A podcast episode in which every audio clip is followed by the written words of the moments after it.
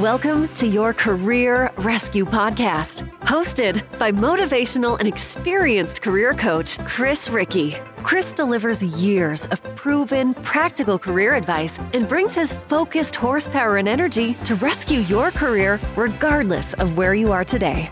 Now, here's Chris. Hi, welcome to your Career Rescue Podcast, Episode 3.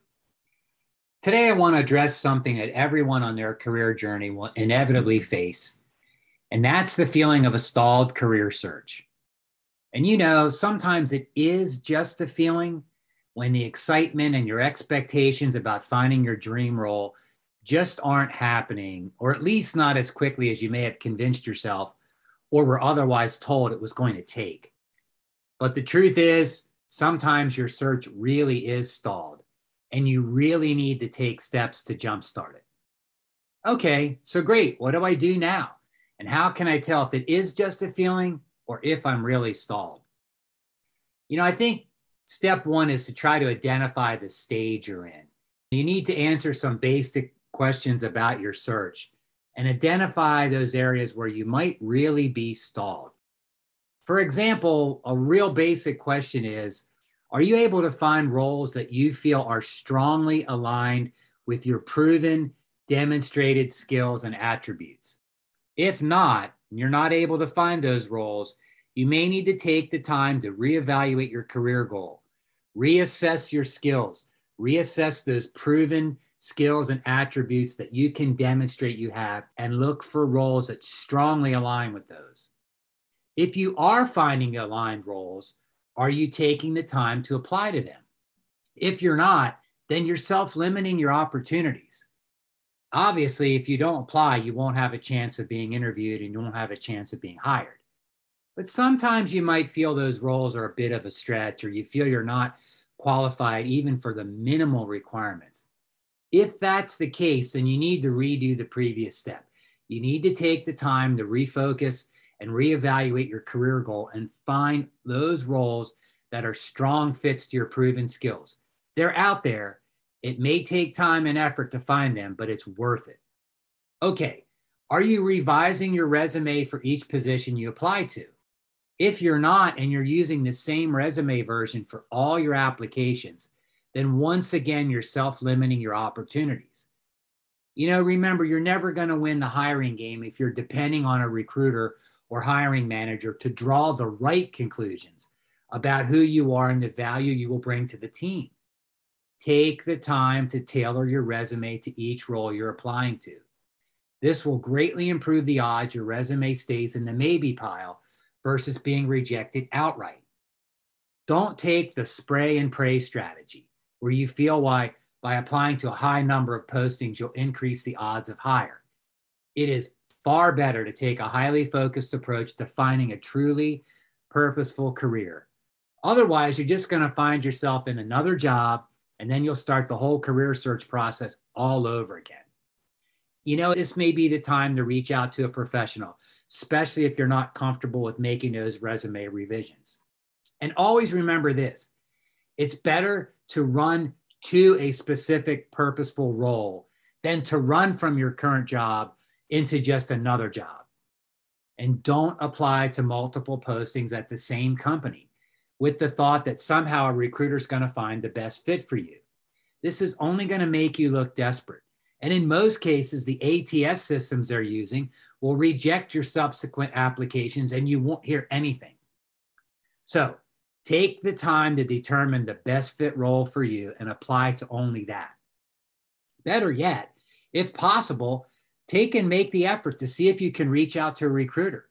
Sometimes you can get a few minutes with them or even the hiring manager to learn a bit more about the role and express your interest. On that note of expressing your interest, are you telling everyone you know about these roles and your strong interest in those roles? If you're not, you're just self limiting your opportunities again. Networking is simply communicating. And in this case, you need to communicate about your story you need to be able to communicate about your story and how your story fits the roles you're seeking. Okay, the second step if you'd answered yes to these questions, are you getting any level of response? If you're getting screening contacts from a company that you applied to, but for a role other than the one you applied to, and this has happened more than once, you really need to reassess your resume. In this case, you're showing a skill set that, while interesting to the company, is not a solid match for the role you wanted. And you may be tempted to pursue that. But remember, there's a reason why you were getting called for that role. There's a mismatch here that's taking place, and you want to try to avoid that. If you're not getting any so, sort of response, are you following up with an email, a text, and a LinkedIn prompt? If you're not, you need to start doing this as a regular habit. Recruiters and hiring managers often need to be reminded of who you are and your value. Please don't let the feeling that you're annoying them get in the way of your getting noticed. Other candidates are doing this. You need to play the game to win, and you need to start doing this immediately. Okay, if you're getting responses and getting responses to the role that you applied to and that you want, are you getting interviews? If no, then you're not making a connection during the screening contact. This is a critical step. You need to work on your value profile statement and work on it so that you can easily deliver this information on the phone, through a text, or email as maybe the inquiry that you're receiving. If you are getting responses and you are getting interviews, are you getting offers? If no, then it's definitely clear you're not making a connection. And it may not be a connection with the recruiter and or the hiring manager or hiring panel. If you haven't interviewed in a while or you're new to being interviewed, I highly recommend finding a professional coach to work with in this critical area. Think about this. After all the work you've done to self assess, find those perfect fit roles, revise your resume, make the application, do follow up prompts, get an interview, why wouldn't you take the time to be as best prepared as you can? If you don't and you decide to just wing it, you're basically giving yourself the same odds as flipping a coin to see if you should be given an offer. You know, work with someone who is experienced with the various types of roles you're looking for, and also someone that understands the typical interview questions you may face. This professional should conduct full mock interviews and doing so to gauge your overall presentation and the quality to the answers with specific rehearsed questions so that you, when you go to the interview, you're re- refreshed, rehearsed, and show your best. Trust me, this is a game changer and an area you definitely want to spend your money on. Okay, so based on your answers to these questions, you feel you're doing all the right things.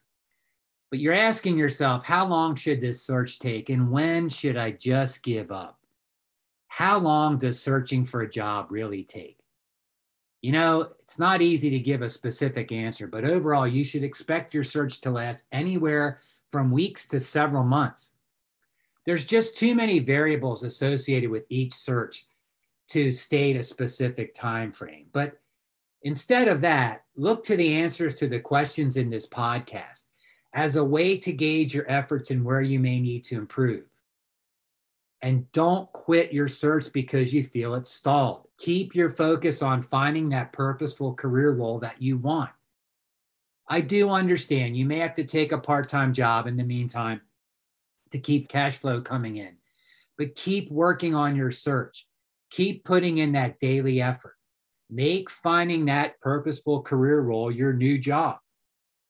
If you're looking to transition from a current role that you have and you're feeling stalled, then it's a good idea to take a short break. That may be a week, that may be a couple weeks, but don't let it be extended and then be able to come back and refocus and reinstate your search. Take that time to really network. You just don't know who knows who. I have seen this happen more times than not. And remember, while it's easy to say this, it is something you need to remember your career search really is a journey. And it's one that takes focus, effort, and remember, yes, time. Keep yourself healthy during your search to avoid getting sick and having an illness. And you especially want to look ready and fresh for your interviews, being able to perform at your best. You don't want to appear run down with low energy and, enthusiasm. I hope this episode has been helpful to you. Remember, at any time, you can reach out to me to talk about how we can partner on your search. I can be reached through my website at nvacareercoaching.com. Thank you for listening today. Please tell your friends to listen and look for new episodes from me in the future. Have a great day.